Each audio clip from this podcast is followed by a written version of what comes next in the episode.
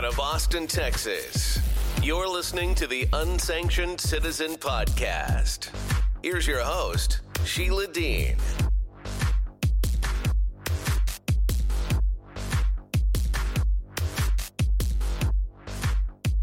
Sorry, Gregor.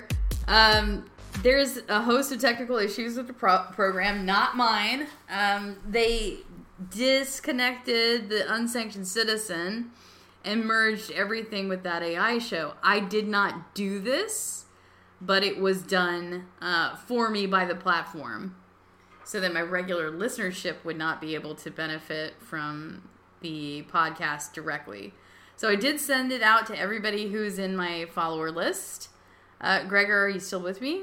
If you can unmute your mic, just say hello. If not, uh, punch in punch in your dissent in the chat. Are you there? Can you hear me now? Okay. Okay, so your mic has gone out again.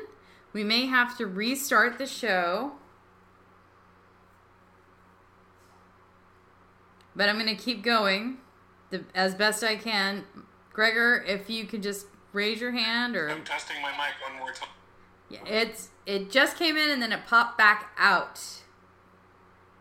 So, um I don't really know why that's happening, but that's a significant problem. I've got an open queue right now to tell Colin that there is my show has disappeared. Um that the the unsanctioned citizen has disappeared. And uh, my co host cannot be heard on heard at all on that AI show. I need extra help uh, guarding administration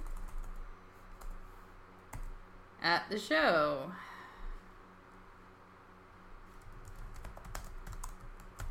I don't care if you don't like me. I have a voice and I'm going to use it. And one should always retest their microphone every so often to see how it works. Okay, excellent. So we are still with it. Um, we're working together. We're draft. Let's do it. Let's do it. I think I sent this. So it, it it's titled "Where is the Unsanctioned Citizen?" and we're off to the races. You know, I'm really sorry about all these technical problems. Maybe some of these technical problems will resolve themselves um, if the merger with Rumble is successful. So that's what I'm hoping. So I'm going to send out. I would like to rumble. Thank you very much. Okay. Why would you like to rumble, Gregor? I just think it's more fun than being cut off and so, so on and so forth. I was just thinking that they have a little more expertise in the audio video department and it might be a little bit smoother in the end. But of course, that's going to take time too because merging the code is going to take a long time. Uh, You mean like integrating like the, the platform work? Like so if they made it a platform integration? Yeah, and I mean, I don't know if that's for sure what they're going to do. If they're going to have two separate, I haven't heard whether they're planning on having two separate apps or if they're going to integrate the two. Seems insane to me to not integrate the two. Yeah, it would be fun and it would be helpful. Um, the administration or the co-administration of, of this platform, you know, the governance would be different for sure. And uh, the automated government of the platform would be different as far as like the technical governance. So with that, it really is an AI show because this week was AI week.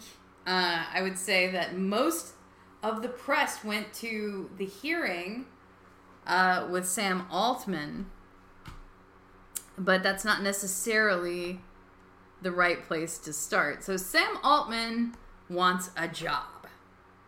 Okay, so we're all we're getting in the press from MSNBC and everybody all the way down is House members to host bipartisan dinner with OpenAI CEO Sam Altman. I'm like, oh, so why does he get to to suddenly just have a, a closed door, you know, not not welcome to the public dinner so that he can co-administrate um, public policy to the public. It sounds like he wants a public job.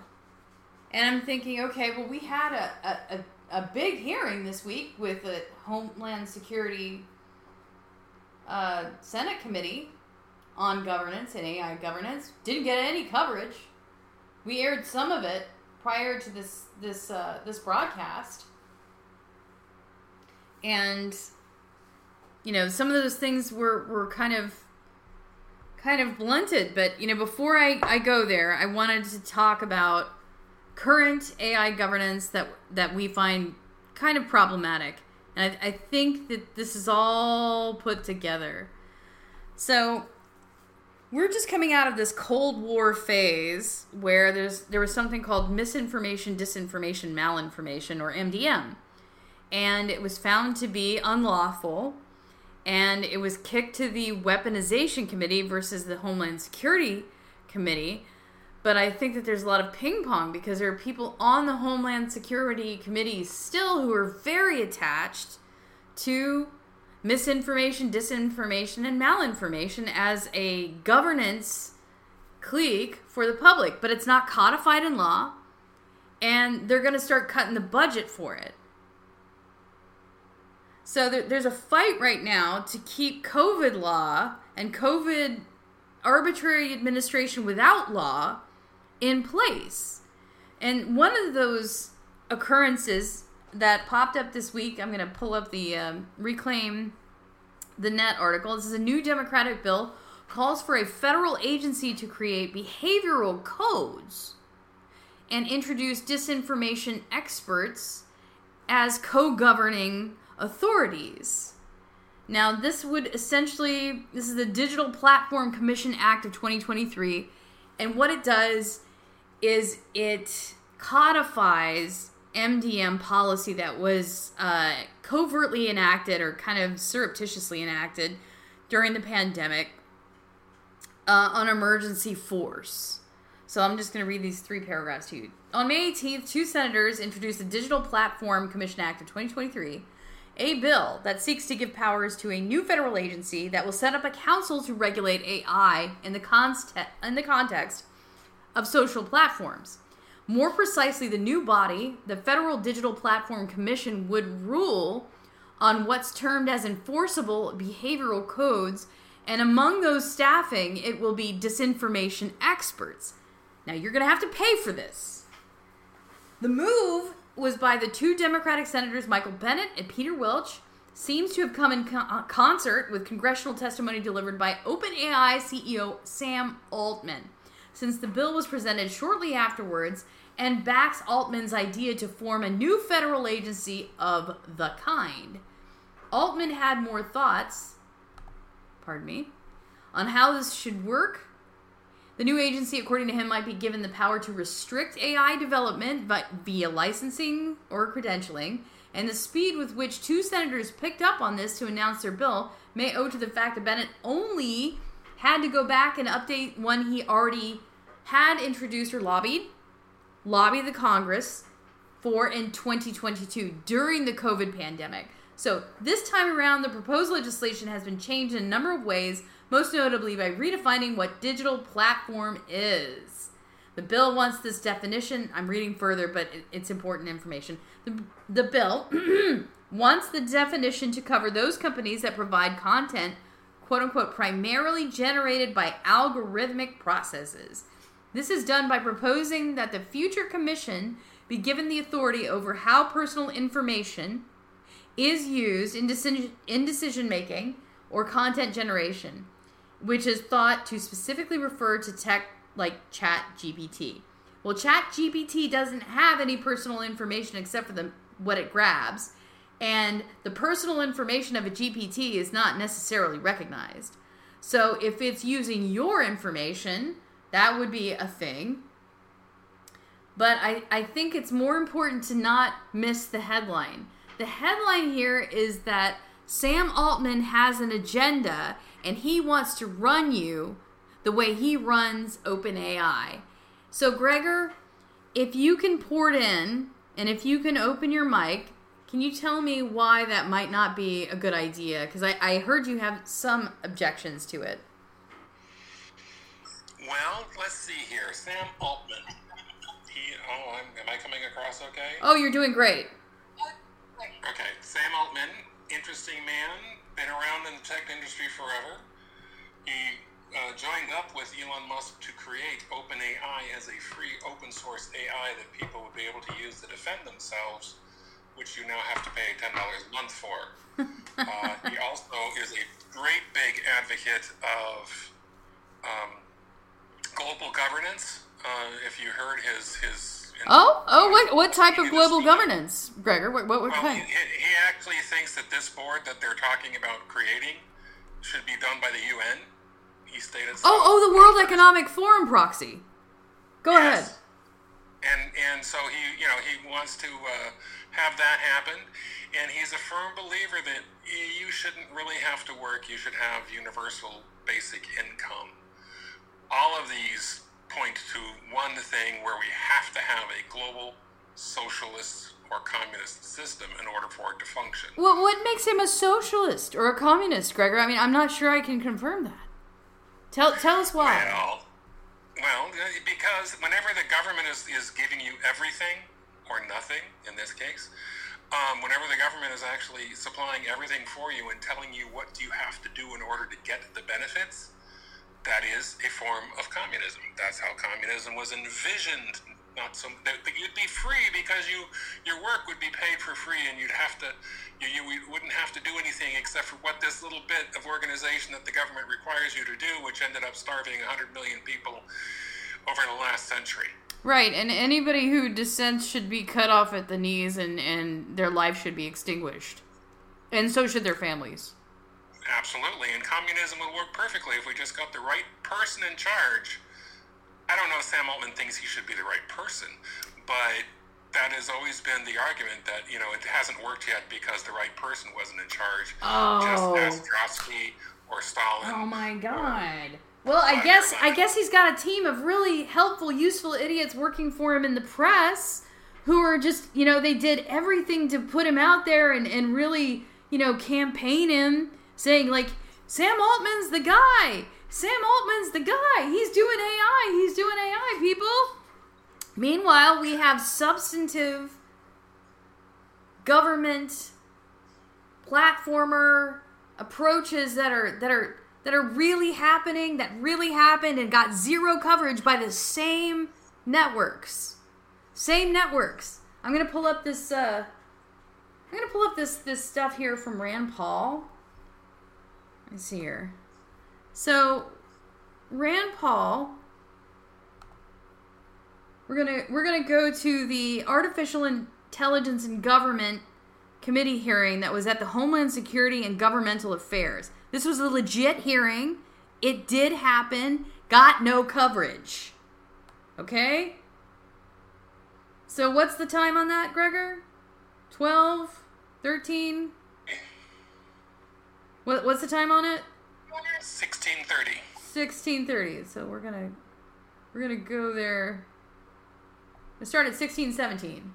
And this is uh, Senator Joining us, Peters, uh, the today. We chairman. look forward to a fruitful discussion and a discussion that will likely continue well beyond this hearing and uh, be uh, engaging uh, for the foreseeable uh, future.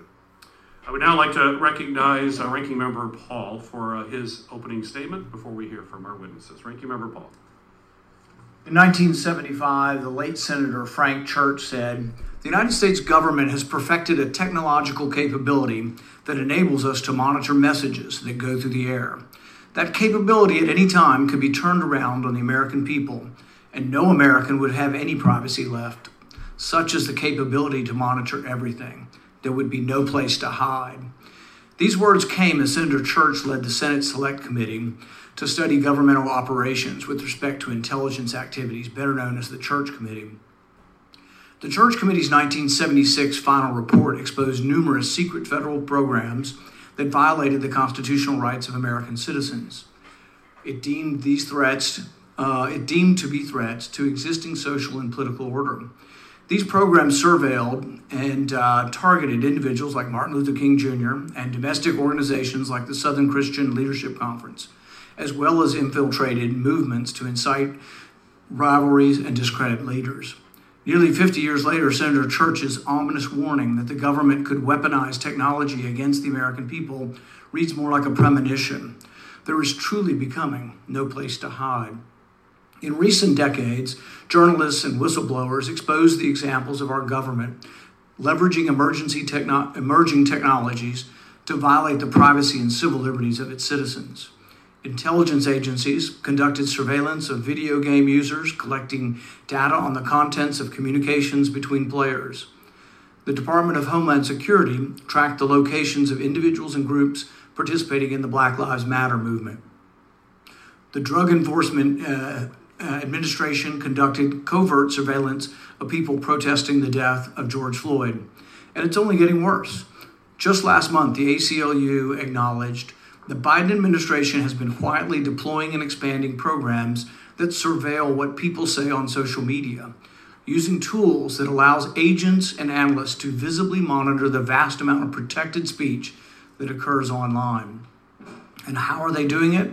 Using artificial intelligence. For years, federal agencies, including the Department of Homeland Security, State Department, National Science Foundation, and FBI have been colluding with private organizations and social media companies to combat what they deem to be disinformation. Jacob Siegel in Tablet wrote Disinformation is both the name of the crime and the means to covering it up, a weapon that doubles as a disguise. I think that's an apt way of looking at disinformation. It's a tool for those who want to limit speech, but it also doubles as a disguise and a means of covering up what they're actually trying to do.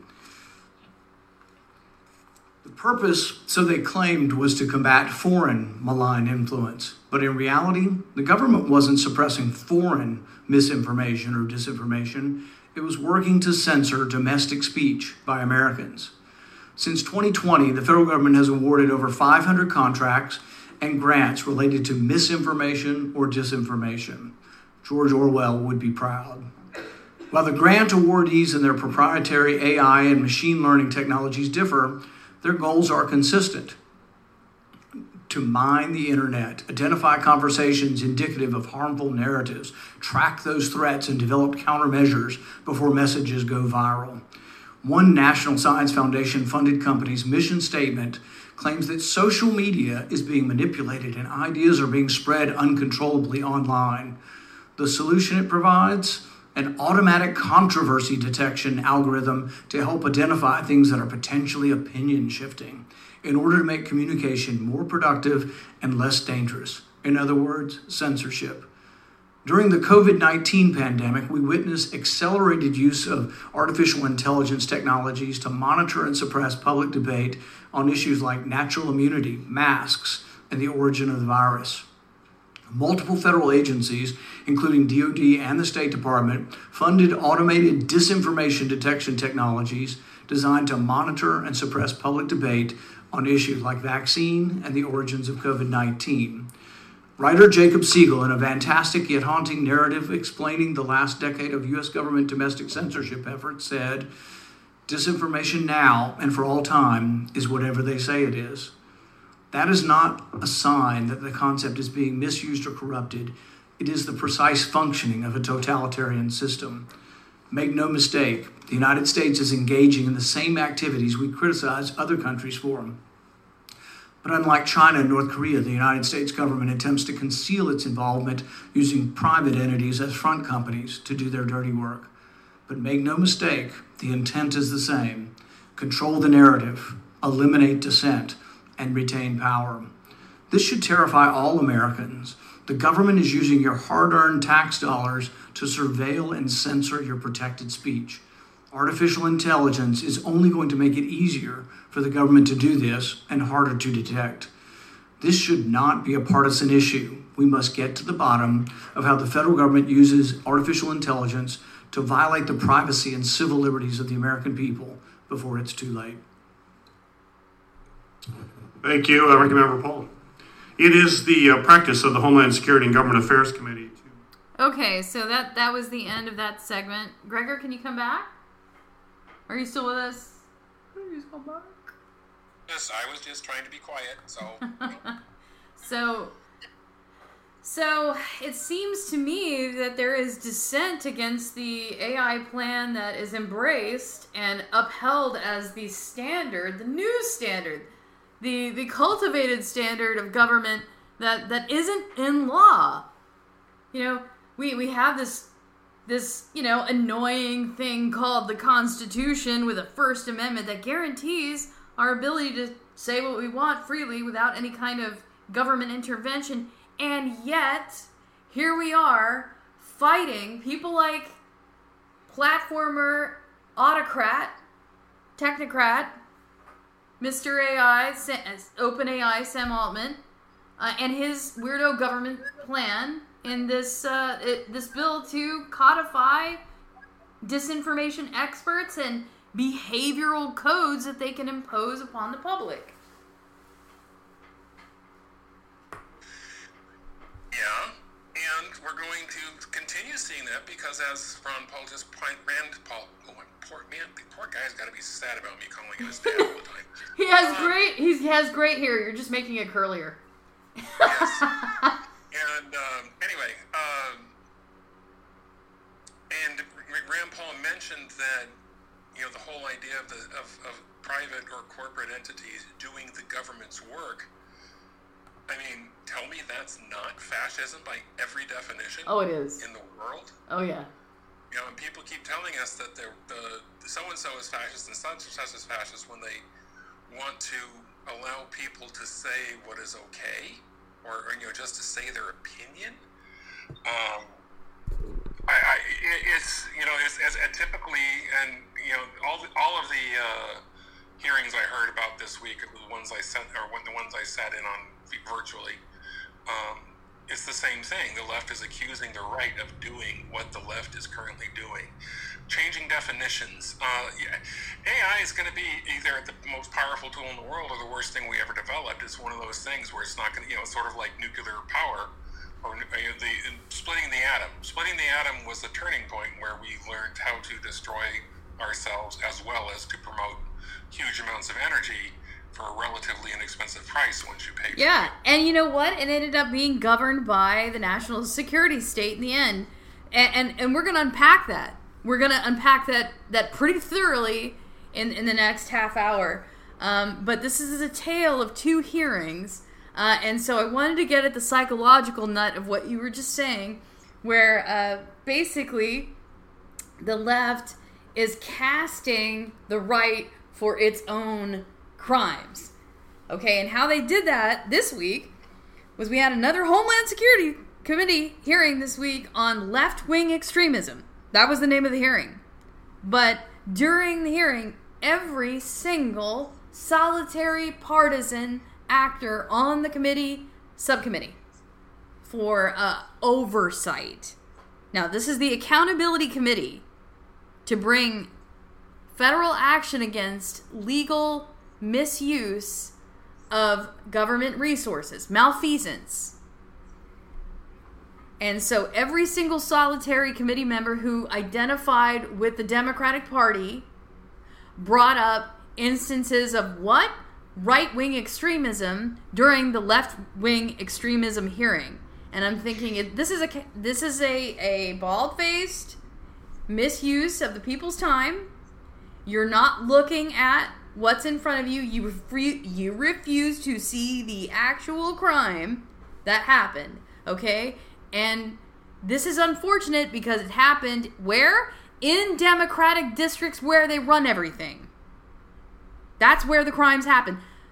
Their constituents and most likely their own voters died at the hands of people who worked for Antifa.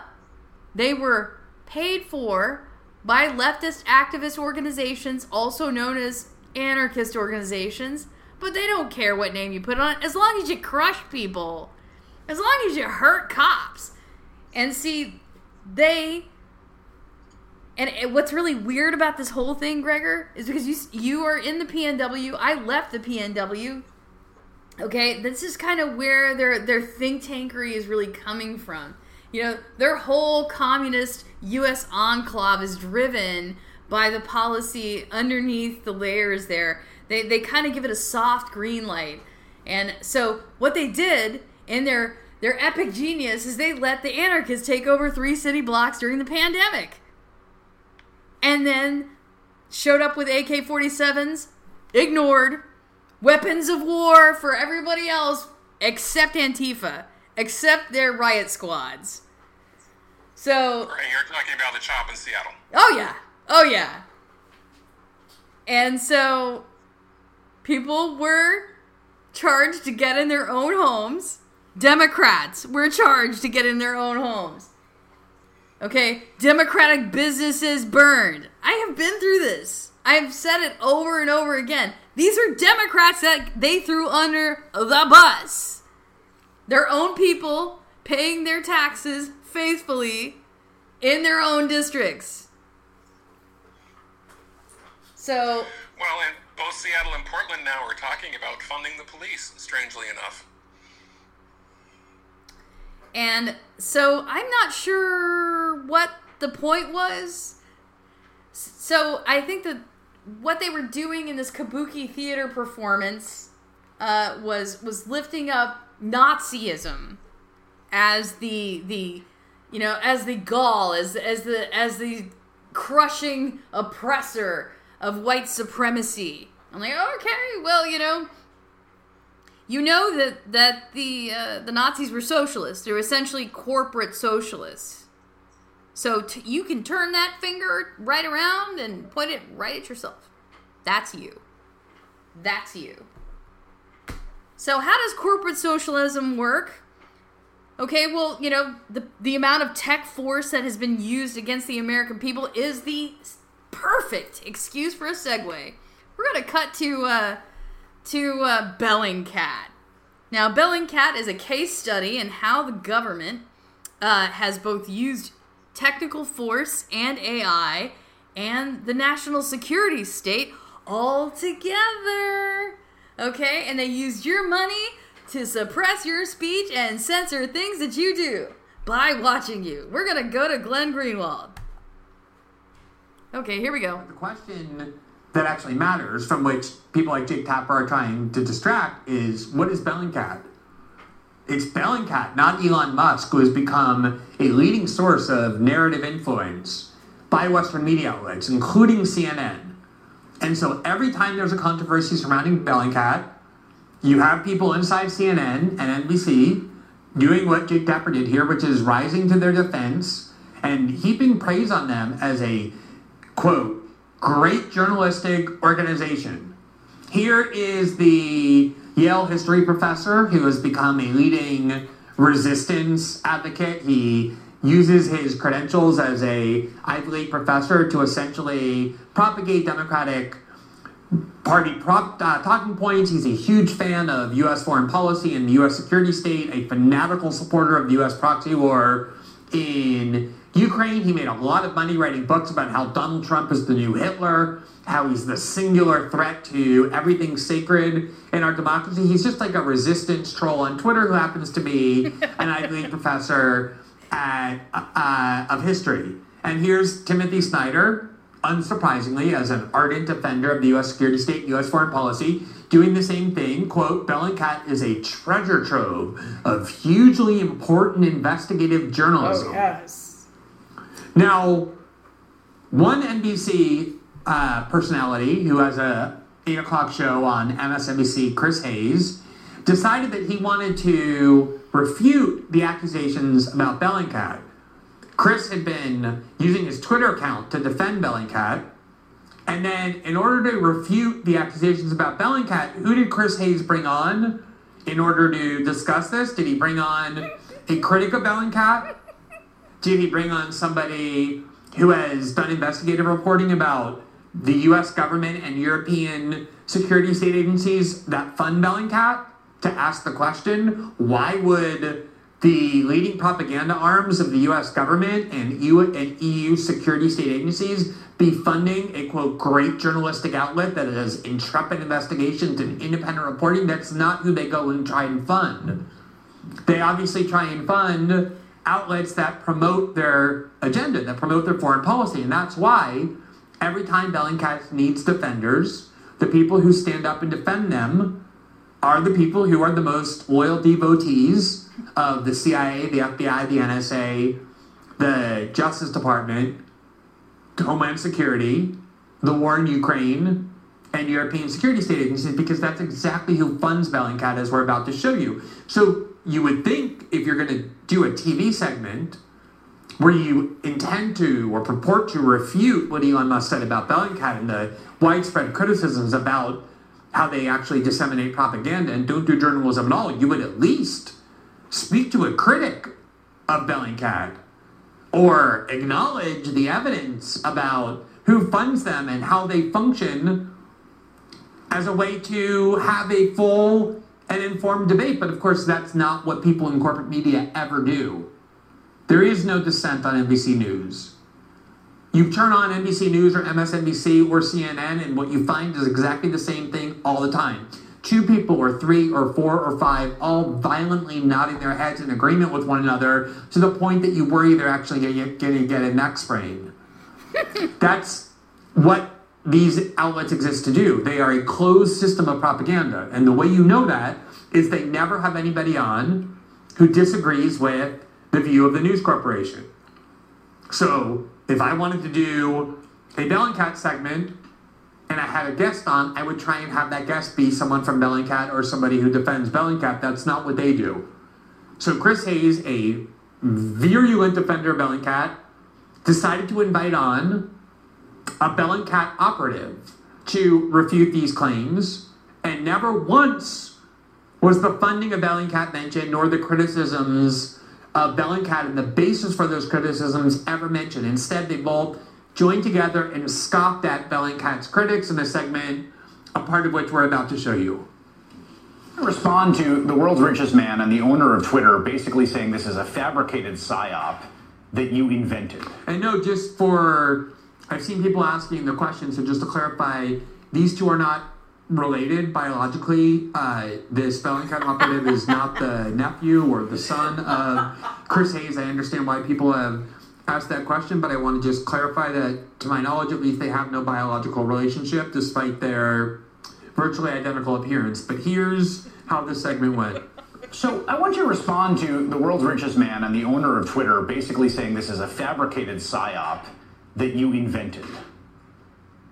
Yeah, well, I mean, obviously it's not. I mean, I, like, I didn't even find this first. The Texas police found it, and then it got leaked to New York Times, and then I kind of put the clues together to find it. He just, you know, didn't like that we posted it, I guess. But I mean, you know, Musk is just getting garbage information because he's just entirely kind of flooded in this like far right, um, you know, info space with, you know, um, you know, people from you know Glenn Greenwald and uh, all, all, these types who are kind of um, putting this kind of stuff out there. So he's just getting you know garbage in, garbage out, kind of is how his thought process goes. I don't think he actually understands this all this well. So there was a lot of name calling there. There was a lot of snickering, a lot of patronizing commentary. You know what? There wasn't any substantive engagement with the criticisms, no. any of the reporting that we've done, because they cannot confront that. They don't want their audience to know about that. That's why they don't have on a critic of Bellingcat or even mention the criticism themselves. I also will never stop finding it incredibly ironic that a TV host who never criticizes the US security state except to beg them to do more on behalf of his party and an operative from a propaganda arm that is actually funded by the US security state and its propaganda arms and EU security state agencies are calling me, someone who has been a career long critic of those security state agencies, a far right operative or a far right voice. And of course, Chris Hayes lacks the courage. Chris Hayes has known me for 15 years to point that out that that is a preposterous label. Now, I don't care about these labels, but the point is that this is how they try and discredit people. They use these labels that they know are signifiers to their audience that once they put that label on someone, you can just tune them out forever. You don't have to engage with their reporting. You don't have to engage, engage in the substance of anything that they say. So it's just always bizarre to be called right wing by people whose mission in life appears to serve the CIA. Ser- Okay, so that's that's it. The people who want to control the, the national security narrative or the foreign policy narrative, the people who are in charge of story streamlining, also known as propaganda, okay? Okay, they have they have villain villainized. They have made you a villain. And all villains are right wing white supremacists. Okay? Anything you do, anything you do is wrong. Everything you say is wrong. Everything you do is written off. No matter how true it is, no matter how right it is, no matter how, how well researched it is, it is in the garbage can because national security, foreign policy people don't like it. okay? Just and those are the people who were kind of sort of in charge during the national emergency. And if you don't like the way they run things, you better vote down Sam Altman for your AI because your life is going to be garbage, garbage, garbage. If you let him just walk into a government position because he he was a star hearing person. In the meantime, there was this other substantive hearing that the press completely forgot about because they're busy carrying the water of the national security state. So I'm gonna I'm gonna keep going with this because they're beating the drum. I'm gonna beat it. Oh oh, they're gonna get it. All right. So this is the tale of two hearings. So part of this was was you know I don't agree with with Glenn Greenwald on everything, and this week uh, he brought up Montana's TikTok ban, and um, I'm sort of okay with the ban. The reason why I'm sort of okay with the ban is because it's never okay for the Chinese to censor American people or you know, whip around their information to use against them or conduct espionage, la la la la la la. Okay? So, this is the debate. Montana's new TikTok ban. Is it enforceable? Is there parity with Chinese relationship to U.S. platforms? Yes or no? I, I think I think there isn't. And uh, should U.S. national security state manufacture and administrate U.S. social media platforms? This is the framing around this debate. I don't think the national security state should be involved in our social media platforms at all. At all. But this is the framing for what a, what the debate is. Now Montana through the first punch, they banned it. Okay? The the first counterpunch from the operating left, pow is we'll move to a VPN and keep using TikTok. Now that's that's their their choice. They can they can use the in California they can just move their VPN to California and and use uh, the Chinese app. That's their that's their they have no problem with China raping you for data. They do it every day. Every day for money, okay? They have no problem with children being trafficked over the border to be raped for money or to pick their lettuce and fruit and you know and slave away on their farms for no money they have no problem with slavery yet right-wing supremacists are guilty of all slavery just remember that so they're just going to conveniently pin their crimes on white right-wing supremacists who are they everyone who is not them everyone who objects to the national security state narrative just remember all right so gregor Please come back. Please open your. XApp is coming. What's that? XApp is coming. Oh, okay. What's XApp? XApp is a project by Elon Musk in order to replace something like WeChat or other Chinese-based systems.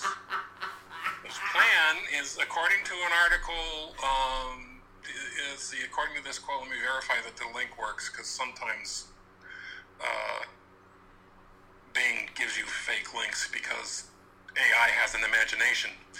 Um, yeah, according to ZDNet, uh, ZDNet, Elon Musk's XApp, the Everything app, and here's what you need to know, supposed to be within three to five years. He's planning on having this app. He hasn't quite decided whether it's just going to integrate into Twitter or if it's going to be a separate app. But I know he's pushing with Tucker Carlson having video being uh, a, you know a big part of Twitter in the future, which Okay. is part of what um, you know part of what uh, TikTok is, except for more than thirty second bites. Yeah, I'm, I'm thrown a little bit by this curveball of, of him hiring a WEF exec, Zacharino, I think her, her name is, to, to run the platform. That is scary. That is scary. I, I'm with you 100% on that because of Zacharino's, uh, Zacharino's uh, relation to the World Economic Forum, as you called it. Yeah, she was she's executive. Um, I thought she was vice executive. No, executive, executive. Yeah. Like right underneath Klaus. And considered by some a conservative figure that one out. Did uh hey Gregor, can you can you come back? Yeah, I'm sorry I have airplanes in the background because I've had one in my neighborhood. So was just- Okay. Well, I've got I've got trains in my in my background, so planes, trains, and automobiles. Uh, so about this TikTok ban. Um, so there's for the ban. So the people are in favor of the ban they say that China claims ownership of the data that runs through their IPs and everything that's owned by their IP. China compels the espionage of its citizens and party members. Okay, banning the app would set a standard against Chinese manipulated IP domestically. And um, okay, against the ban, it says it's U.S. censorship of a tech platform in America, and American voices will be censored. Okay. Plus, the NSA owns you anyway, so let China do it too. China will throw a tantrum and threaten all business lines of data on the BRICS exchange and interrupt the data to money exchanges as a fury sanction. They will punish us if we cut off TikTok. Okay? So I'm thinking, I don't care. well, the reason why they don't care is because the national security state has investors or investment firms, and one of them is In-Q-Tel. In-Q-Tel, one of the ways that they've been able to do platform stakeholder activism is because they have invested heavily in social media platforms like Facebook. Facebook is a, a classic case example of a platform that's virtually owned by the CIA okay, through In-Q-Tel. So In-Q-Tel is a shareholder, and they get money from China, okay? Facebook also gets money from China, okay? So the U.S. national security state is profiting from who, Gregor? From China. Okay. China, it's China. It's a China virus. It's China's China's fault for enabling it, and it's China who's benefiting, and it's China who is saying, "I will turn off the tap of money to the CIA if and throw a massive international tantrum where your business lines of making data, not their data, your data, taking because they've got us coming and going.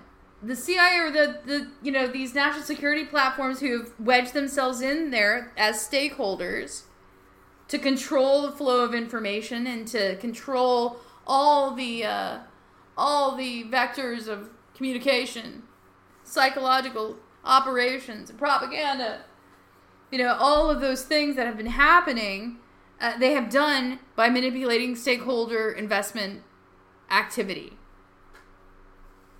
and that's In-Q-Tel. And In-Q-Tel profits from China. They're not going to stop the money from coming back to profit this the security state. The security state is profiting off of U.S. censorship. This is illegal. It is beyond immoral, and it has been addressed in a whack-a-mole type way from the Congress. But this, cutting off the investor state and making and making these people in the national security state able to profit from China is something that I wrote about in my book Privacy is a Spider the second second volume or the second second leg. Um, we'll call it an ebook because it hasn't been allowed out. So if there's one reason for for my tome to be, you know, cut off or for PayPal to not pay for my stuff or to, to, to cut me off, that would be it. Is because I added the fact that that In-Q-Tel is an investor that benefits from China, and China is is basically paid to data rape us, and and the national security state is doing the same thing, and so they're gonna they're gonna argue this batshit argument. The NSA owns you anyway, so let China do it. So here's the wild card that that comes from that type of reasoning. Okay, do a knockoff of TikTok and establish a US based copycat explicitly run by the national security state so they can be satisfied. Uh, to uni- by to satisfy the universal platformer safety fascists like Sam Altman, just like Facebook. And then, then the National Security Council may compel a move to legally dissolve user contracts on all American accounts based on whatever national security but never sovereignty. I, I don't think they're going to go for a sovereignty argument because that that would that would kill their trade. So, and if you Well, don't like it, don't. What was that, Greg Gregor? We can't have a sovereignty among the people. That would be dangerous because that would invade their safe spaces. I mean, this is all related. This whole safe space woke thing is and control Yeah. of speech. Yeah, I mean, because China's China's laundering policy through the th- through the national security state. Otherwise, they'll cut their money. Now you figured it out. The national security state has been covertly corporate captured because of their investments, and their money, their subterranean train of cash, will be cut. So I, my thought here is that they don't need that cash anyway. So basically decoupling with China is the right thing to do because it would starve the corrupt to death in our deep state. I say let it happen. What do you say, Gregor? I think that you know, thanks to uh, President Nixon and our relationship with China and the encouragement of the Clinton administration in order to make sure we moved all of our manufacturing to cheaper locations because of what China does with their population, is exactly why we are here. Now, what I think corporate the corporations don't understand is that all that money they have invested over there is not theirs. Nope. Once they invest it, it's gone.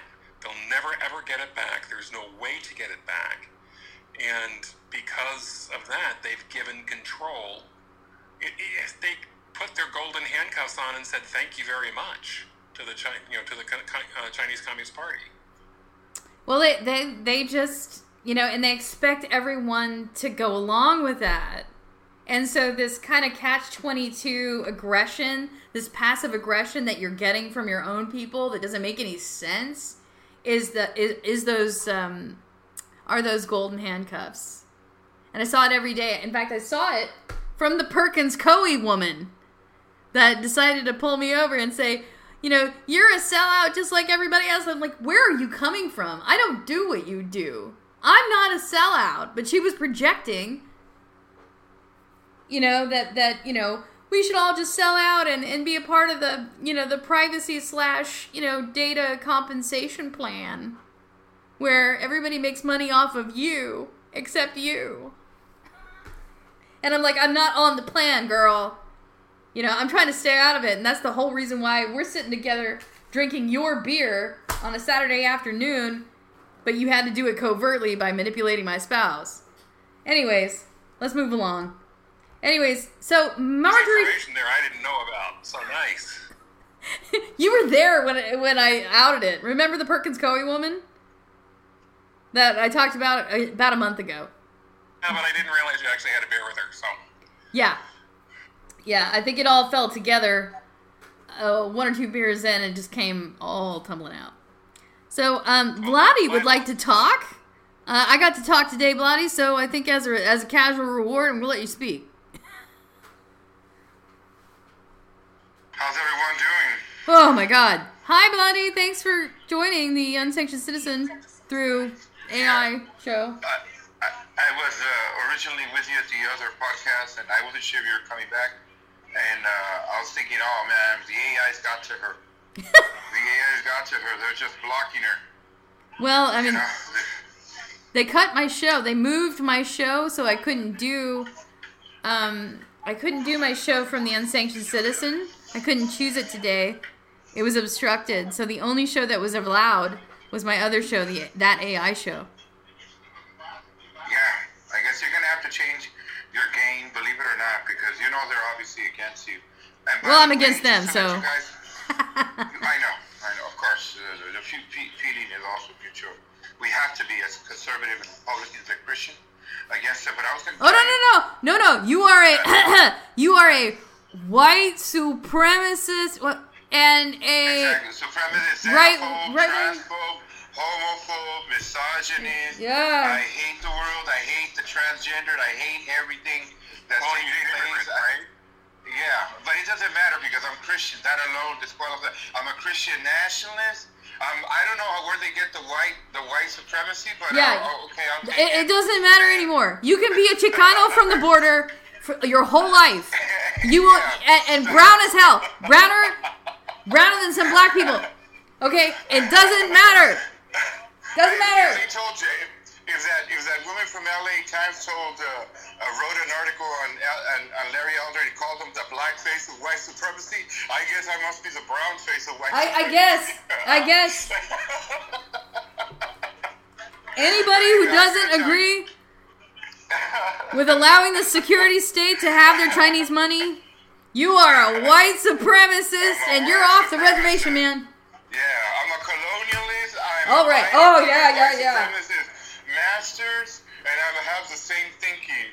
If I do not want to change and, and, and abide by their rules, and I'm a resistance, and I'm a white supremacist. I never thought I belonged to the Klan or Oh, was oh. a neo-Nazi. Okay, I'm, I'm gonna pull this up. Yeah, let me let me pull this up. Okay, this is Representative Goldman from the from the hearing this week. You're trying to gaslight us. Representative Goldman erupts at GOP's left wing violence hearing. There he is. He's kind of like the uh, the inversion of Tucker Carlson. Uh, Representative Dan Goldman of New York on Tuesday slammed a former top de- Department of Homeland Security official I don't know why this happened. I watched it. For downplaying the dem- domestic terror threat of white supremacists while overstating the threat posed by organized groups on the left. Okay, this first sentence is editorial. And this is a story by Gideon Rubin for Raw Story. Okay?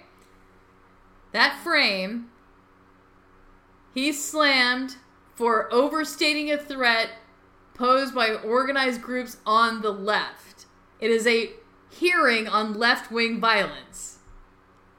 Goldman took aim at Scott Erickson, former D- deputy chief of staff at U.S. Department of Homeland Security, during a, home, a committee on Homeland Security subcommittee on oversight, investigations, and accountability hearing, mostly peaceful, countering left wing organized violence. Julio Rosas, also Marine, Latino, was at all of these protests, was present. He was retre- with, treated with remarkable respect. Remarkable respect. Okay, so Erickson, during his opening remarks, cited left wing groups as Antifa as a domestic terror threat. So look at what our actual executive branch agencies in charge of overseeing white supremacy, overseeing the homeland. Let's look at the Homeland Threat Assessment, which says DVE, domestic violent extremists, racially and ethnically vo- motivated violent extremists, specifically white, will remain the most persistent and lethal threat in the homeland. Okay? Now, I know all of a sudden you on the side that wanted to fund the FBI and you wanted to fund the ATF, but the director of the FBI, a Trump appointee, whom they kept, he's like the only one they kept, and he's done such such a fantastic job that that whistleblowers went up before the committee hearing this week. Oh my god. That's a total sidebar thing that we didn't get to talk about. That and the uh, Texas privacy law that will probably be passing so that you will have a civil private right of action to sue the shit out of national security platformers slash Chinese beneficiaries slash uh, Sam Altman when he fucks up. Okay then. Sorry. Um, so what, what the uh, Texas House? Um, Oh, Tex- oh, Mary wants. Who- what? Oh, Mary wants to talk. Let's let's bring her up. Hello. Hi, Mary. Um, welcome to the program. Have you spoken here before? No, never. Okay, so tell us a little bit about uh, about you and, and, and what brings you to the show today. Well, I live in Chicago, and um, I'm older. I'm 65, and in the last like several years, I've woken up to a lot of alarming things, and I'm basically listening to independent media only now. Oh. I stopped listening to CNN and that kind of thing many years ago, and um, I'm I don't know. I'm just I cannot believe what's happening. I was listening to I I have a lot of Substack subscriptions, well, several, but I mostly like enjoy Matt Taibbi and he does a Friday thing. I don't know if you know with Oh yeah, Kerr. we've we've aired So- cuts of him every almost every week. Um, we things have been kind of clogged or bogged down. He did a great one uh, with Walter Kirn this week. Yeah. If if you haven't subscribed to his Substack, please go do it. Um, Oh no, I do. yeah, don't don't miss out on Matt I Taibbi. I'm just telling the rest of the listeners, don't miss out on Matt Taibbi. Uh, he's really roasting the the uh, the Russian narrative because he got tossed on his on his duff by Rolling Stone. I think pretty unfairly too, because he was trying to find actual sourcing for some of the claims, and they weren't interested. So go ahead, Mary. No, no. Um, and I've been listening to. Well, I think honestly, I think where my journey began was with Snowden Yeah. and um, Glenn Greenwald. And when I, I mean, I realized, you know, Snowden was basically doing America a favor. He was basically risking, and his whole world, he just threw it up in the air and said, I'm going to do this, but he did it right. He found a journalist in Glenn Greenwald that he knew had the right kind of morals to, you know, the right kind of, uh, what am I trying to say? You know, um, Chutzpah. ethics. He had he had the Yeah, chutzpah. Right. And um, so that, I think, led me probably somewhere. Glenn mentioned Matt Taibbi. Then I started reading his books like Griftopia and Hate Inc. and just other ones. And then, you know, just, just started discovering more and more independent media. But, I mean, it's like, I'm glad you listen and, you know, read Matt Taibbi and Racket News and stuff. And so you know, and we all know this, the, these facts, but it's like Matt and Walter are saying, like, we can't believe how out of hand this is. Like, at least like with the Red Scare, you know, it was kind of like one kind of nutty, you know, McCarthy, where he was like, you know, and it it got completely out of hand, but it seemed like at some point they woke up. But now they're not shamed. These people have no shame when they get caught with what they've done. I, I guess it came out that there were hundreds of FBI agents at January 6th. But I think if you looked at January 6th Ugh. from basics, you could see that the thing was a setup. They were letting those people in the doors. They called off a lot of the, you know, um, Capitol Police or the security. They didn't bother. They had set this thing up so much. And then they go after these people in like a Stalinist show trial thing where they have like television producers, you know, doing this whole January 6th parade. But Yeah. I mean, uh, They were perp walking. things I can say. Like, Yeah. I, It was un- unbelievable. that Yeah. the news is Yeah. part of it. The news is part it's of it. incredible. It's incredible. I know it's all. It's like all, uh, you know, coordinated together. They're the propagandists that sell the stories that these people just completely want to believe, and so they do believe. And when the facts come out that go against that, they just become angry. It's like when your team loses or something ridiculous. But what they don't understand is you're supposed to be on Team America. You're supposed to care about the country. But you are busy, you know, and your big excuse is, but Trump, but Trump. They're And the useful idiots. Is, I mean, and, well, it's and I, projection. I'm not. I didn't vote for Trump both times, and it doesn't. It does not matter. Now I am in a column, a fifth column of people. Uh, uh, you know, just like anybody else who's a dissenter, I'm in a fifth column of people who are like, I'm a racist, white supremacist, blah blah blah blah blah. And, you know, and I'm like, how the hell did I get here? I mean, I was. I no matter how careful you are, you know, if you run into some of these these people, you are condemned collectively. They believe it is a romance. They are in bed. It is hot because they're getting paid. Mary, they're getting paid money. Okay, it is hot, and the, that hotness comes from from the cash that is coming from the federal government, and it's being laundered through China. China is paying them through data. They're just getting. It's just like a big little ring. Okay, Biden, same thing. He got his money from China, and you know they just want to keep it mm-hmm. going. Yeah. It is a cold war against you. Okay, and I I'm, I'm saying it because it's well, true. It's.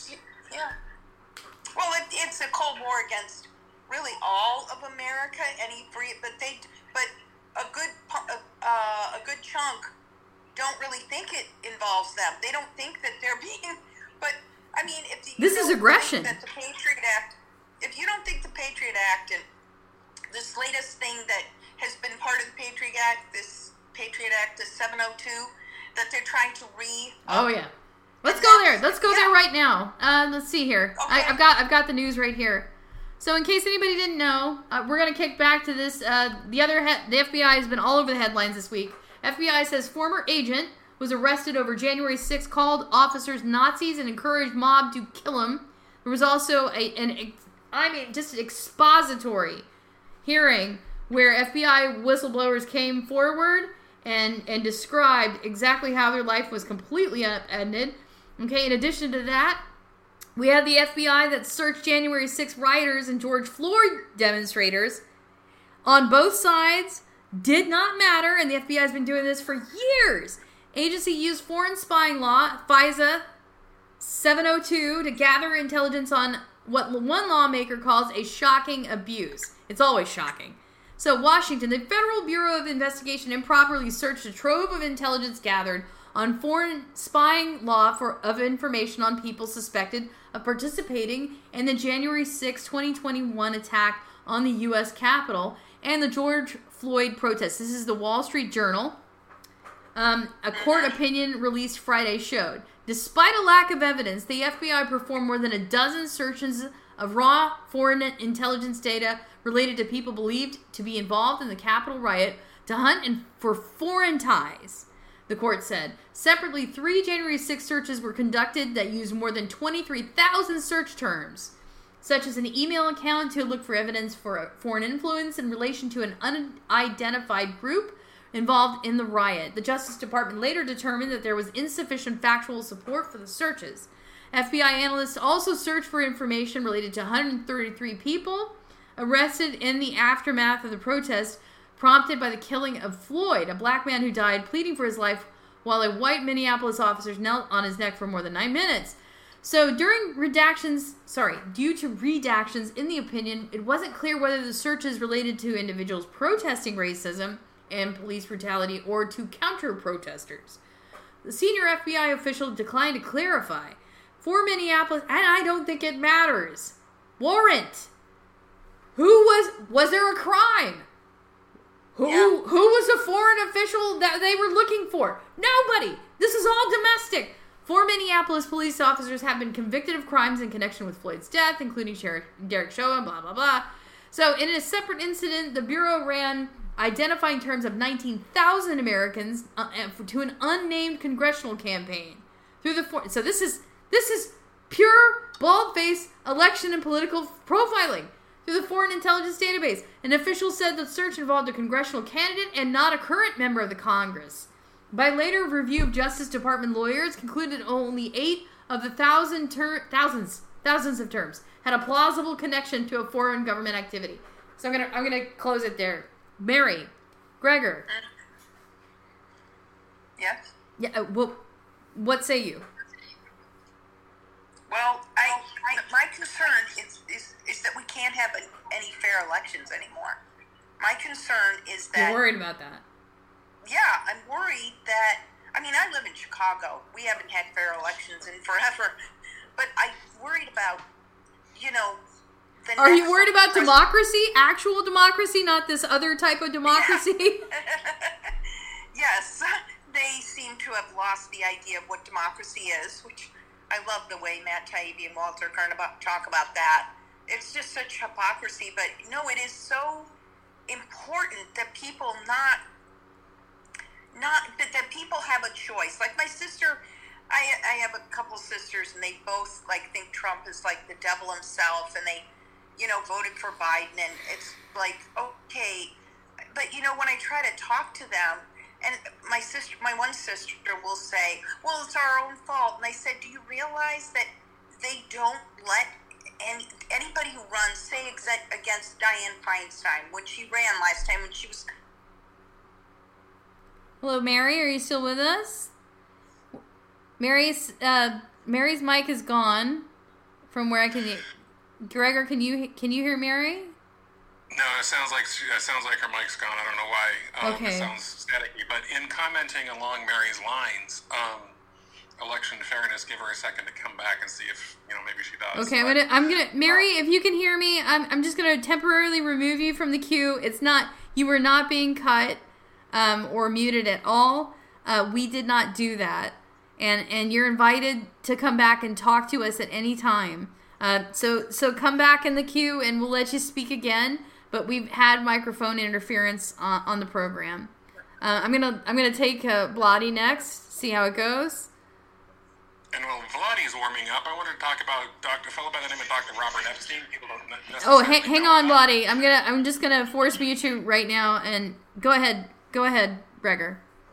Um, you know, Robert Epstein uh, is a researcher, uh, a, a devout Democrat who has, for the last three elections, been researching how Google influences our elections. Oh. And he's proven that Google uses manipulative search indices in order to. Uh, he's out of the. He is out of Harvard, uh, trained research psychologist, and he's proven how Google uses data manipulation to sway elections as much as five or six points, which is what elections are decided by anymore.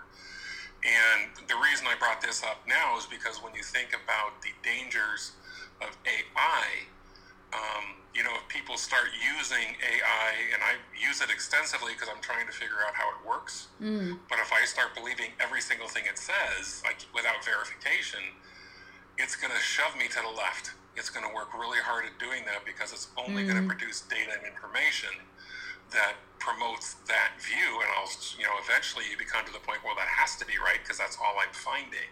Google has been doing the same thing for more than a decade, and um, you know, we, we they have absolute proof with thousands of people researching, doing the research, Mhm. doing Google searches during the election, and you know screenshots and all that stuff, proving that the sway is way too far to the left. And one of the big things we saw was the Hunter Biden laptop, where the news media and Google and everybody came up with all kinds of information, all of which was proof. All of the falsehoods that it was not true. Does Right. that make sense? Right. Double negative. Right. Um, but you know, they found out now that everything about that was true. You know, there's uh, research indicating from the, the Blaze. I just uh, read an article. There, they found over 170 crimes where they have enough evidence to convict Hunter Biden, and yet he's not been charged with anything.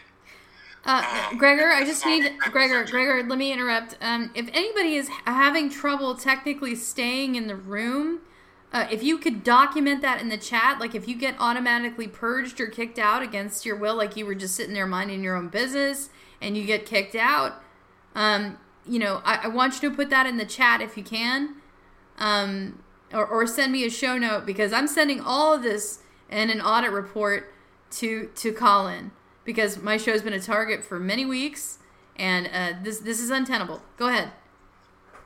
Well, and, and I was pretty much done anyway. But I mean, the fact of the matter is that AI is only going to make this data manipulation and this this worldview manipulation worse. I'm not saying we should restrict it. I'm saying we have to figure out a way to use it intelligently, and therein lies the big challenge. Hey, Vlad, how you doing, buddy? Well, I, I just wanted to, to mention so or get some clarification, Gregor. Um, so you're saying don't eliminate AI because AI is is here. It's here, kind of here to stay. But it, there definitely needs to be stiff limits on the way it's administrated to to uh, to to cut Americans off.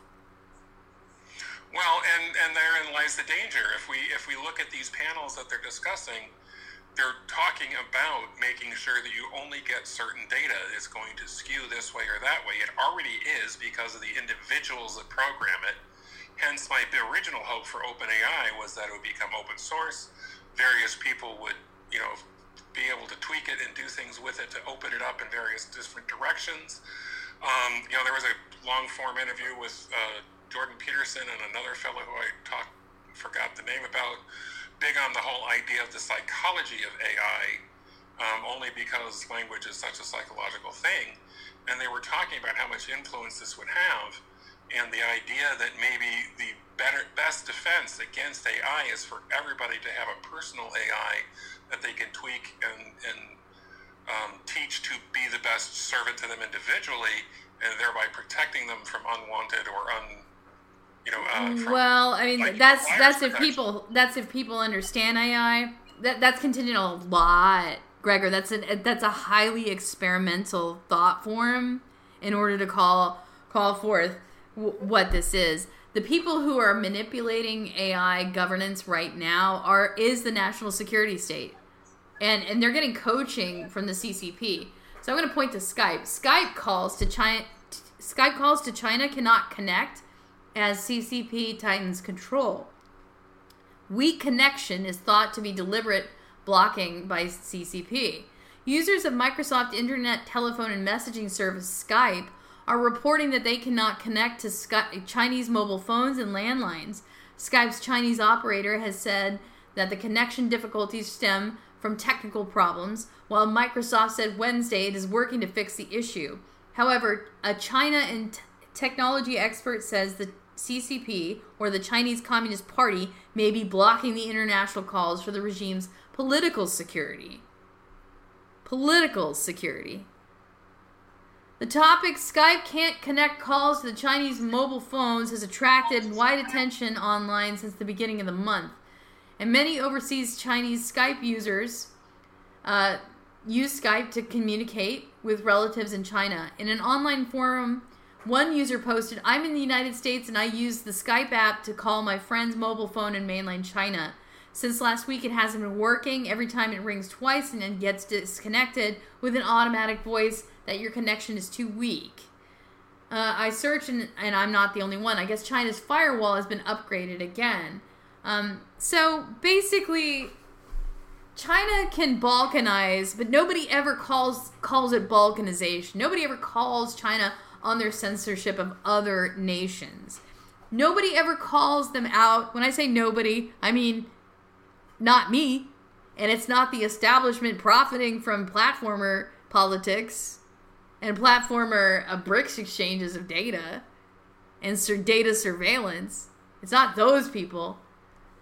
Uh, but the people using these applications and, and being shuttled in saying, no, no, rely on our platforms. They're pure. They're good.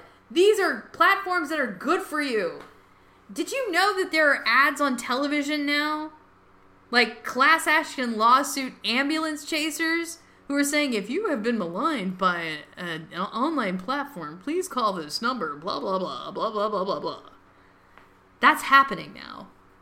Because laws in Virginia were passed uh, that you could have private right of action you know, if you are damaged and your child is damaged by a platform, you may sue the, the doo doo out of them. I'm going to take Vladi.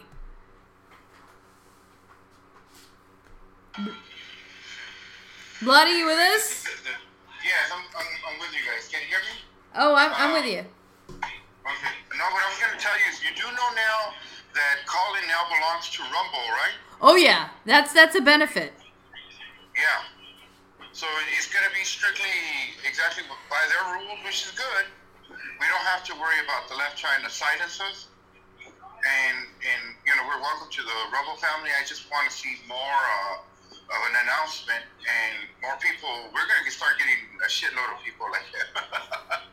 but like I said, uh, uh, Callin has been for everyone, so I hope it's uh, they don't come with the idea that you know they're going to be limited. Uh, like in Twitter before, it was owned by Musk, and you know Facebook and and uh, other platforms that do the same to you know limit uh, opposing speech to the left. So I I just thought, you know, to inform you guys. But now that you guys know, and Gregor, I'm assuming he knows too, pretty sure. Usually well rounded in his information. So, oh, yeah. You know, so I'm, I'm happy to hear that. Anyway, guys, I hope to see you soon. And thank you for uh, sharing with us vital information. Some of it is laughable, but you know, on the left, everything's laughable usually. um, so have a great weekend and be careful, otherwise they'll put you down as Goebbels.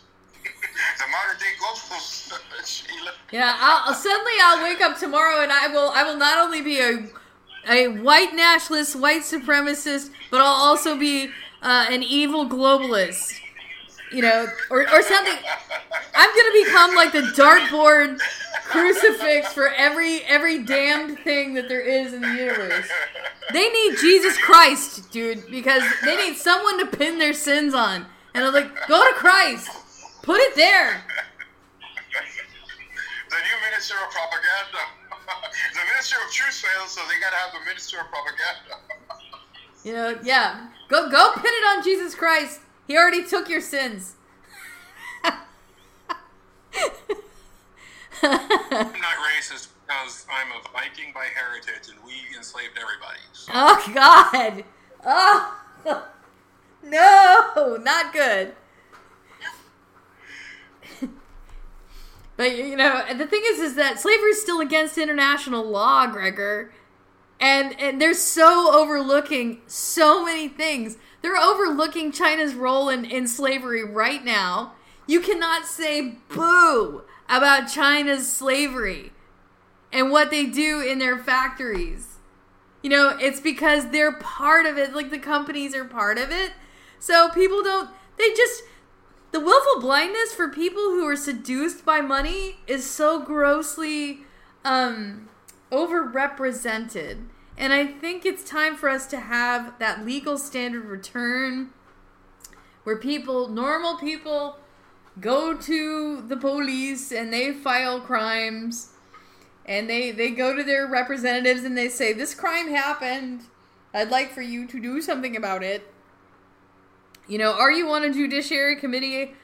Here is evidence of a crime. I saw it. You know this is a crime and and so one of the people who's actually doing the job is is marjorie taylor greene she introduced an article of impeachment against Alejandro Mayorkas, and her her grounds were that he had a refusal to uphold the immigration laws, and he gave the Mexican drug cartels and human traffickers and criminals and terrorists operational control of the border.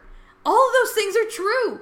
It's just that if I say them out loud, all of those things, every single one of those things are true. And if you were here, you would just watch it. You would just you just watch it across the the river. You know, people floating across. You know, and then the people who are floated across have to go be slaves for a little while on someone's farm.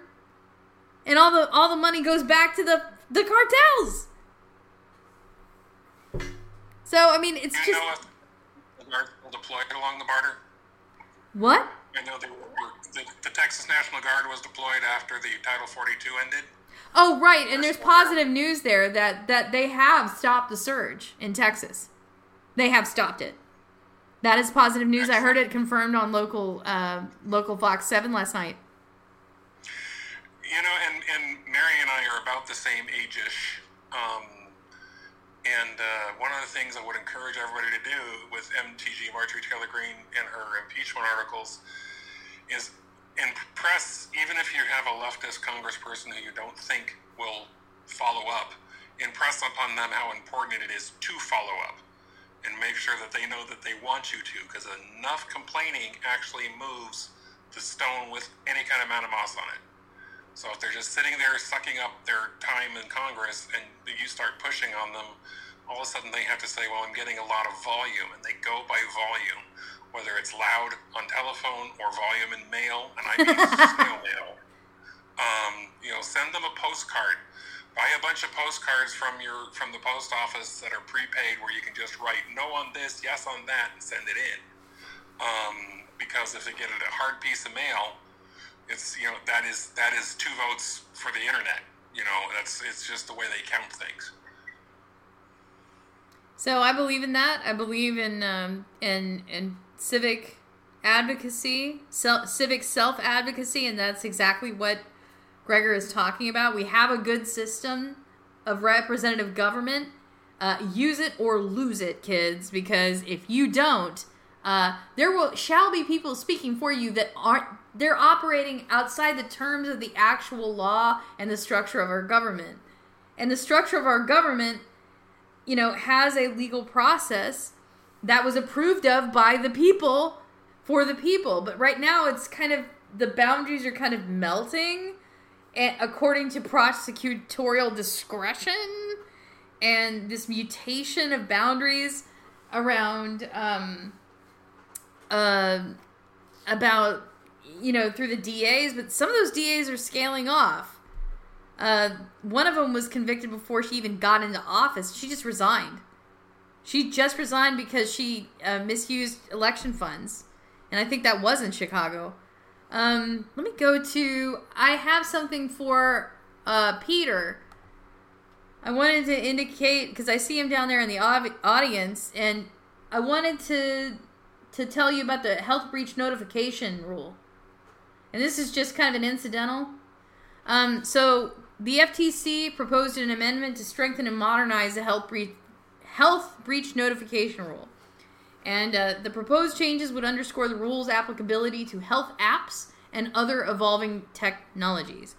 The Federal Trade Commission is seeking comment on proposed ra- changes to health breach notification rules, or HBNR, that include car- clarifying the rule's applicability to health apps and other similar technologies. Since the rule's issuance, health apps and other direct consumer health technologies, such as fitness trackers, have become commonplace. I suggest. Uh... Hey, Peter, how's it going? I'm gonna finish this this uh, and then we'll we'll take your call. So, uh, yeah. So the since the rules issuance, health app and uh, other direct-to-consumer health technologies such as fitness trackers have become commonplace. Proposed changes to the rule come as business practices and tech developments increase both the amount of health data collected from consumers and the incentive for companies to use or disclose that sensitive data for marketing and other purposes. Quote, we are witnessing an explosion of health apps and connected devices, many of which aren't covered by HIPAA, collecting vast amounts of sensitive consumer health information. When this information is breached, it is more vital than ever that mobile health app developers and others covered by the HIPAA breach notification rule provide consumers and the FTC with timely notice about what happened, said Samuel Levine, director of FTC's Bureau of Consumer Protection. The proposed amendments that to the rule will allow it to keep up with marketplace trends and respond to developments and changes in technology. Hello, Peter. What say you? Well, you know, like I said before, that uh, HIPAA, if HIPAA is that is that good, then how you can get uh, a woman's uh, pregnancy information yeah. for the purpose of killing her for abortion? So HIPAA is not that uh, you know it's not treated as a sacred by by the courts. The courts knows HIPAA, you know, prevent anyone to leak a woman's uh, pregnancy information to any law enforcement. Yeah. Yeah. They have they have to pass a law saying a, a, a, a fertilized egg is a person, has the personhood. Then you can do all kinds of things, right? I, I call those froyos, by the way. Frozen, okay. frozen embryos. I call them froyos. I'm not uh, advocating for paid babies. I know Vila will be upset with saying, under this law, HIPAA, how you can enforce any abortion ban unless you make a froyo a person, right? So this is the first thing. Now to address what you said, okay, you know, I'm not I think our government really is crumbling because uh, I'm a big fan of uh, Henry David Thoreau. He said the the the best government is the government who governs the least. You know, with all these law passing law stuff, I just think you know it actually is bad for all of us. You know, enforce whatever the laws on the book, and uh, you know. But you're correct about those mobile device collecting personal information, health information. Yeah, inf- information, personal information is ubiquitous because we're in a different time now. You know, but really, you know, I, I personally do not think the government solve any real problem. You know, there's some law, some law needed, like HIPAA, I know that, but but the, the more they pass laws, because I'm not, I'm going to talk about TikTok law tomorrow. You know, the more you pass law you pass, it's more chaotic. This country is going to be. Yeah, I, I'm I'm um I'm of the opinion that this TikTok ban is just kind of a, a kind of what they call a litmus test. Because I, I can't tell you there, there's so many things. I, in fact, I got I fought with uh, the reasoning. The, let me put this way. Um, Glenn Greenwald is against the TikTok ban because it's censorship. Okay, but but he also lob, lobbed these other terrible arguments that we should we should you know just kind of let the security state uh, administrate it because the NSA already owns you, kind of thing. So I mean, he was kind of playing devil's devil's advocate, devil's advocate. And the other thing that he brought up was um, the fact that that uh, that TikTok would be a a, um, a a point of conflict with China as a whole, and that it would be. Um, so that that was just one of them. Go ahead. Yeah, I, I was uh, uh, tomorrow. I'm going to talk about uh, it's called the, the condom laws, C O N D O M. The condom laws are made for one specific purposes, and uh, you know TikTok law will be one of the condom laws. There's tons of condom laws in the U.S. history. The laws are made for specific political purposes, and uh, in regard to the TikTok ban, uh, I think uh, Ron, Rand Paul now is out and say he is not going to support the bill that's going to ban the TikTok. Okay. okay, that's interesting. And, No, I mean, you know, there, there will be a reason, and and, and I I'm eager to hear what the reason is because I think that this is uh, when a state passes a law like this, it's it's a way to get the debate going. Yeah, well, yeah, exactly. But uh, I'm sorry. Uh, go ahead and re- uh, Google Rand Paul and TikTok. It will show. I did not even read that much. It's because of this. My Sunday show has a theory. So using that theory, I can predict what's going to happen. Okay. Right. So you know, using my theory, I know Texas will will have this uh, law banning some Chinese not by land, and Wyoming can have some law saying ban TikTok. All this kind of shit because uh, that's how how our democracy operates, and we actually do not give people liberty by passing laws. We actually control the government control we the people by passing laws. You know, Well, I mean, and, uh, that's that's the limits, and the thing is, is that you've got to get to the government and self advocate before they they pass a, a, a law or a measure or a limitation upon the people before they speak for you. And I have lost some of those battles. I can tell you that you know if, you're active and you have a position and you you need to get in there and self advocate for the position, whatever it is, you got to work. I'm, gonna- I'm going to agitate people because I think my Sunday show is always, you know, my show is all about agitating people, right? So actually, the next target I'm going to agitate is those who s- call themselves uh, libertarians. like, uh, uh, uh, Stephen Miller. Too bad it's on Sunday. Too bad it's on Sunday. Sorry, sorry, Peter. No, I know. I'm, I'm going to call in to to say Stephen Miller Miller show because I, I like Stephen Miller. I mean, I, I, I always enjoy a good conversation. I, I find out he's a very fair-minded guy.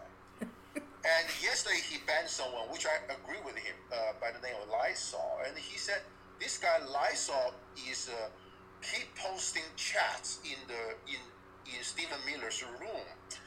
Uh, Stephen Miller invited him to speak. Uh, it's talking about I think uh, I forgot what it is. Uh, it's uh, oh it's about transgender stuff. So so and also about like uh, violence against women. You know, just like a guy being creepy towards women. So so Lysol did not accept the uh, invitation, but keep on posting nasty shit against other people. And so Stephen Miller said, I give you the opportunity to debate. You did not show up, and you just keep harassing my audiences. Therefore, I ban you. I agree with Stephen Miller, but however, I disagree with uh, Stephen Miller's point. Um, so I'm going to call him soon in his room. I already called in a little bit, just offer my Oh, okay. opinion on certain things. Oh, okay. It. But now I'm going to come out and say, hey, Stephen Miller, I'm going to uh, uh, debate with you, say, I will disagree with you. So, quick point is this. I know Greg is a libertarian. Yeah, yeah, we're, we're both libertarians. We're So, both. oh, okay. So, so uh, uh, you know, I, I was because uh, the other day I called the Stephen Miller show talking about Tucker Carlson uh, criticizing the FBI and DOJ about the arrest, uh, the raid and arrest and the indictment of uh, African Socialist Party's uh, chairman and his organization's house, uh, offices and all that. And Tucker Carlson said this is a serious violation of the First Amendment rights. I agree with Tucker Carlson, but hilariously, nobody from Libertarian Party says any shit. And this is why it relates to me because there's one lefties uh, during the time there is a uh, rage against the war machine rally uh, organized by I think uh, two parties. One of them is a Libertarian Party, and one of the commentators says Libertarian Party is a racist organization. Oh, I didn't- God. I was not buying into that, but But the it- Peter, Peter, the, the the the the balloon payment on what racism is has greatly expanded with interest. You follow me? Like you don't even have to do or say anything racist. All you have to do is show up and speak to person that they don't like, and you are all of a sudden la racist. Yeah, and here's the racist bill, and you're gonna have to pay for racism now. What? Yeah, I, I hear you. I hear you. But what I'm trying to, but my the point I want to make is that because I when I call Stephen Miller, uh, ask him about what does he what's his thoughts on that FBI raid and the indictment of uh, of just being associated with uh, with some uh, Russians. Uh, Stephen Miller, he himself does not know, did not know. He said he's gonna look it up. I was like, this guy's arrest should have been like Edward, close to Edward Snowden's action. Basically, this is a clear infringement of free association rights. Yeah. And you will, you will help that the, both the left and right could have united I think this must stop. You cannot say because this is on the DOJ's National Security Division's website. Okay, I'm going to explain that briefly, Peter. Right now, the left is has been ideolog- ideologically captured and used and is being used as a tool. They're they're shuttling them as useful idiots, operatives everywhere to do propaganda work for the national security state.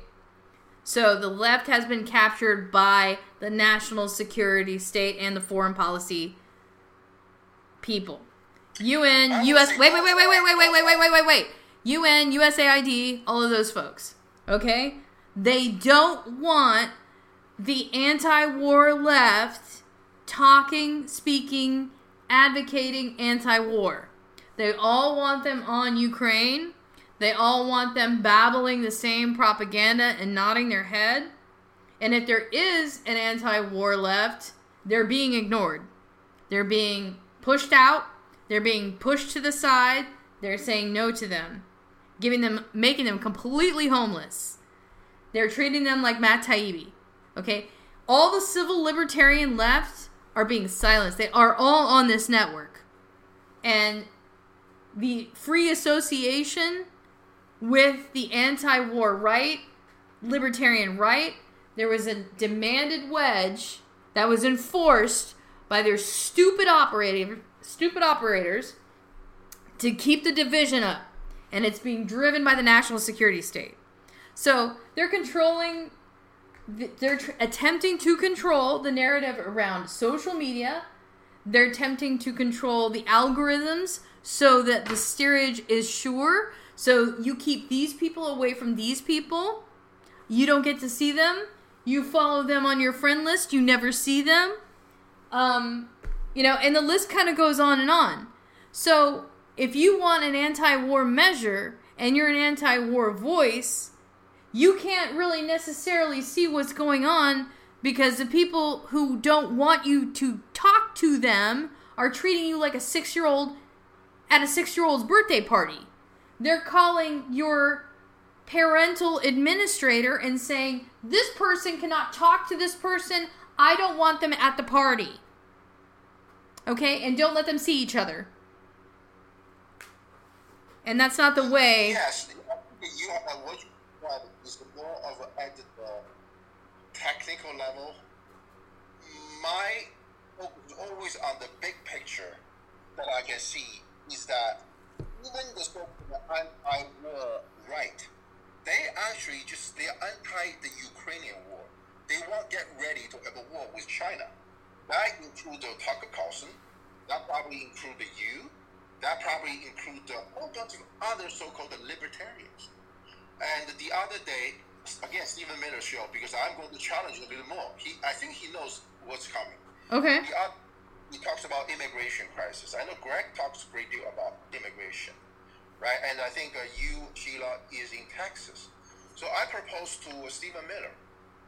I said, when there is a border crisis into the U.S., it means other countries or the people from other countries are not respecting the sovereignty of the United States. I agree with Donald Trump when saying that we must have a border or we don't have a country. Okay? But my question is this Have the United States respect other people's border and sovereignty? Oh, Owen, sir, I, I applaud you. I applaud you. what I'm saying. I, I told Stephen Miller, I said, don't you agree that all these migrants at our border is because we screw them loyally? We never respect their border? I mean, you don't have to be, a, don't call yourself a conservative, a, a liberal, or libertarian. If you admit we, not only we organize assassination, invasion, color revolution, hmm. sanctioning, all kinds of shit, hmm. including the kitchen sink, to make their lives miserable. We don't Oh. respect their sovereignty. Th- this this is not our idea. Like this is not a libertarian idea. But I'll tell you what. In every single party, this is this is not a libertarian idea. Uh, to to to put um, extra national emphasis on managing other people's state. It's non. In, we have like more non-interference in other people's government planned. You know, kind of a live and let live type of government and that's non-interventionist. And it is being called isolation. they are saying that non-interventionism in other countries affairs is the same as isolationism. It is not. And they also say that democracy is when we plan to for regime change of other countries. And i'm not on board with that either. That's how that's that's how anarchism came to libya I call on people from both left and right. If you're serious about solving the border crisis, you want other people to respect our border and our sovereignty, we must start. Get started. Get started, meaning, get started, meaning respect other damn nations' sovereignty. As far as I'm concerned, if a other country want to ban transgender, it's not because I don't care about trans person. I, I, I care about anyone, but I, it's not my fucking business. And I don't want them to come over here for no good reason. Right? But nobody from the left or right, either Trump or Biden, would admit that. Like I said, the so-called anti-war from the right, they just want to have a war with China. They cannot wait. Oh, they're they're chomping at the bit, and the thing is, is that I don't. Here's the thing, Peter, is that aggressions from both sides are present right now. Now, what has bothered me about the narrative and the narration around these is that they're preparing a budget ahead of time, okay, by saying that there's already a war.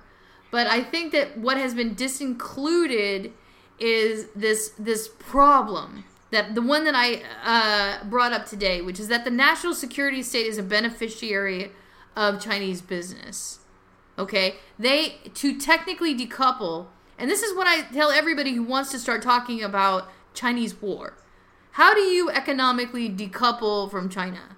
Because the first thing that's going to happen if this goes forward is that there will be a, a, a row of economic sanctions.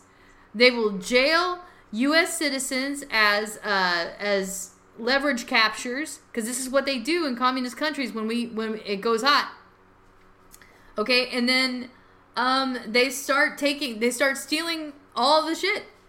You know, they start poisoning stuff when things start going hot. They start doing legitimate hot things like you know, and then they activate weapon cells all over the planet. That's what they do. That's war. It's not my plan. I don't want that to happen. They don't call me into the war room and say, hey, Sheila, what do you think we should do? No, no, that doesn't happen. But I'll tell you what, I would tell them uh, if there was a hot conflict on the verge.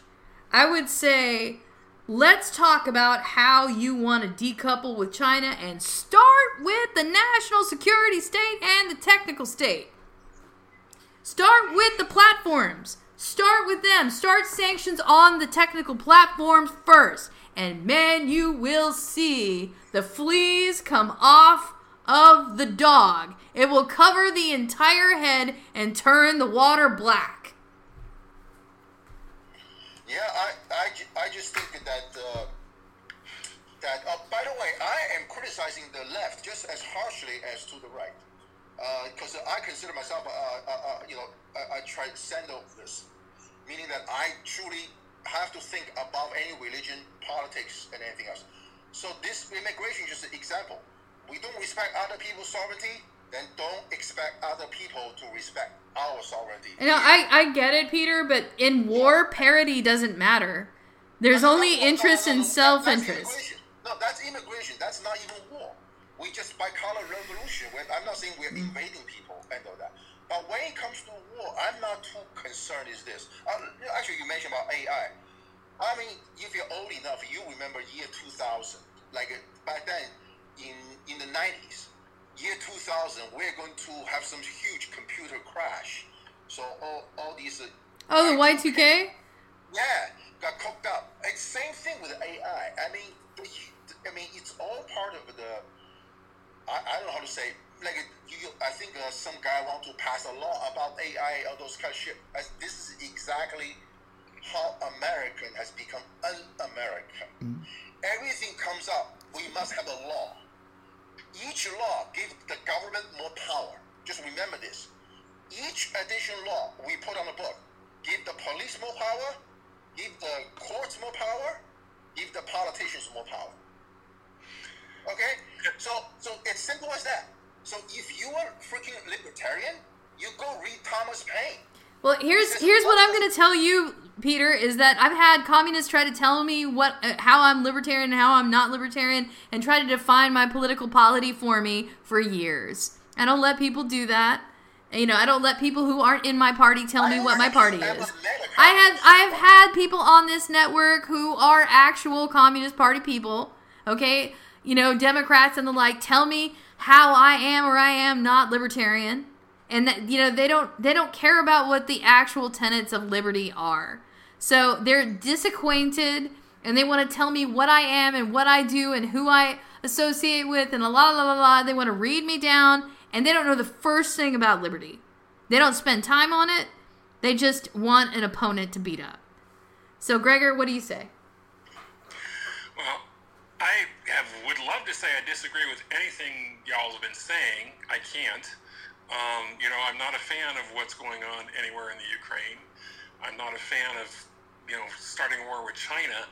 but I will, and I will say this: yes, we did bring this upon ourselves, and it's all about the, the government wanting to be in charge. This whole notion of spreading democracy that happened in the early 1900s was insane.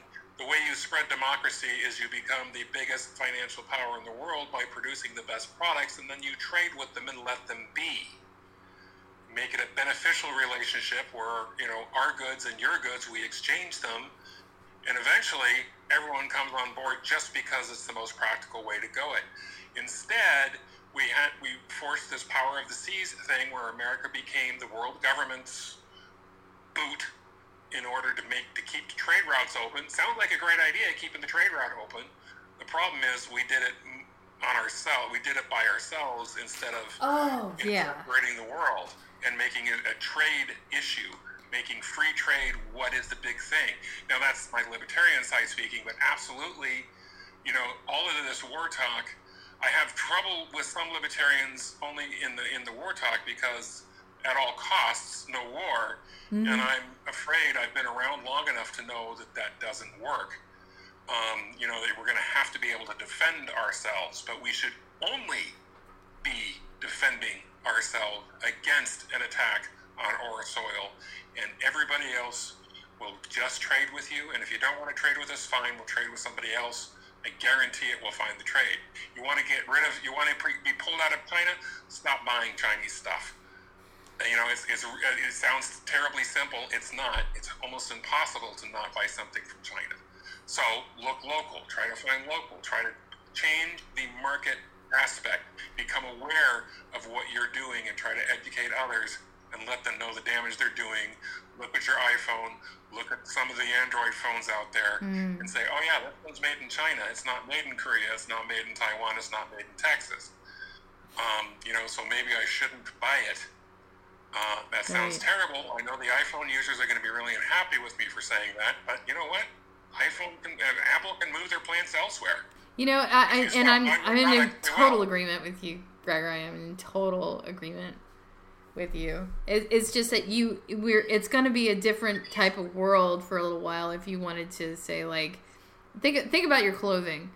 Uh, you would have to kind of switch over to st- you would have to stop today all all buying of new clothing and rely exclusively on used and and uh, reused or re- recycled clothing uh, in order to, to not buy direct from like say a fast fashion.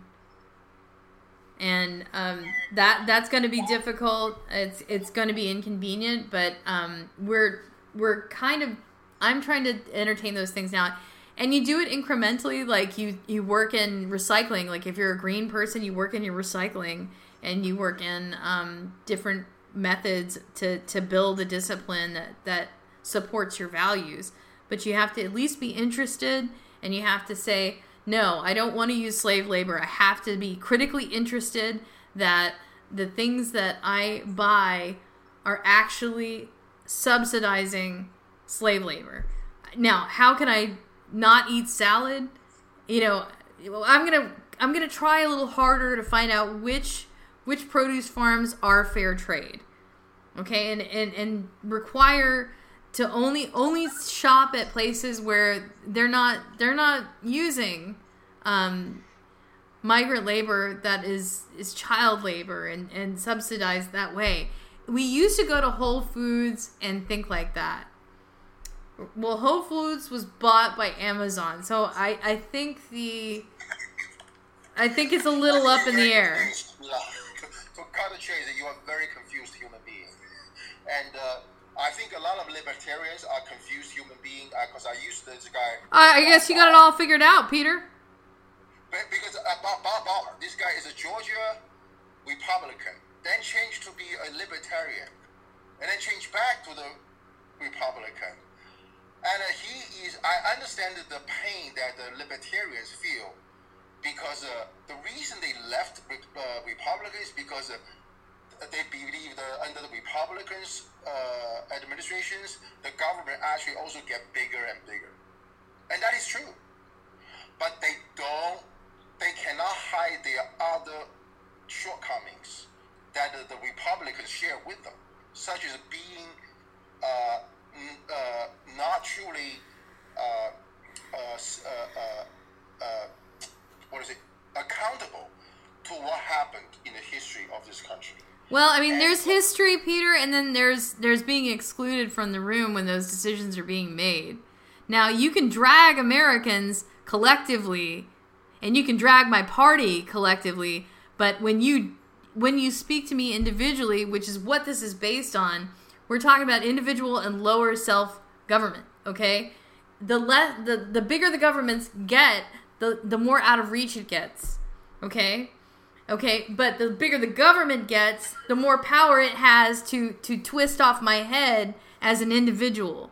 So if you lower the power of the government, then they then I become more and more out of reach for for you know things like death and sanctions and that sort of thing. If you if you are not concerned about sanctions, and, and this is supposed to be the unsanctioned citizen, but it's unfortunately that AI show today, um, because we we majored on AI. AI in the power is a power tool in the hands of the national security state, who's actually become kind of like a uh, a a covert, unelected. They do not have the consent of the people to run or operate the things of this government. They do not have the consent of the people to to manufacture a, a consent around their governance, uh, and they do not enjoy uh, the discipline of accountability because they punish the people the best of their own when they come forward when they start becoming deviant from the law. So we covered that on our show last week when we ran tape with the whistleblower um, Craig Sawyer. So um, I don't believe in collective punishment as as a means to to control or or castigate people. I think that that individual license and, and the law has its role. It has its role. But um, I'm gonna have to, to to to wrap it there. Gregor, do you have any final thoughts for uh, the word sovereignty is really important in this country, and most people in this country don't understand what it means. I'm not going to give you a definition. I'd rather you look it up and choose it for yourself. But the important part is is that you have power over this certain amount of space, and in this case, it's you. So, yeah, sovereignty is something that the Constitution was originally founded in 1789, and with the 10 uh, amendments that followed soon after, proves that this country is based on individual sovereignty. We have lost that. It has been tossed, and the way it's been raped and pillaged by the abuse of the budget, taking Congress out of the picture, out of lawmaking, by their own choice. They failed on their part, but that needs to come back, or we need to reset. Okay.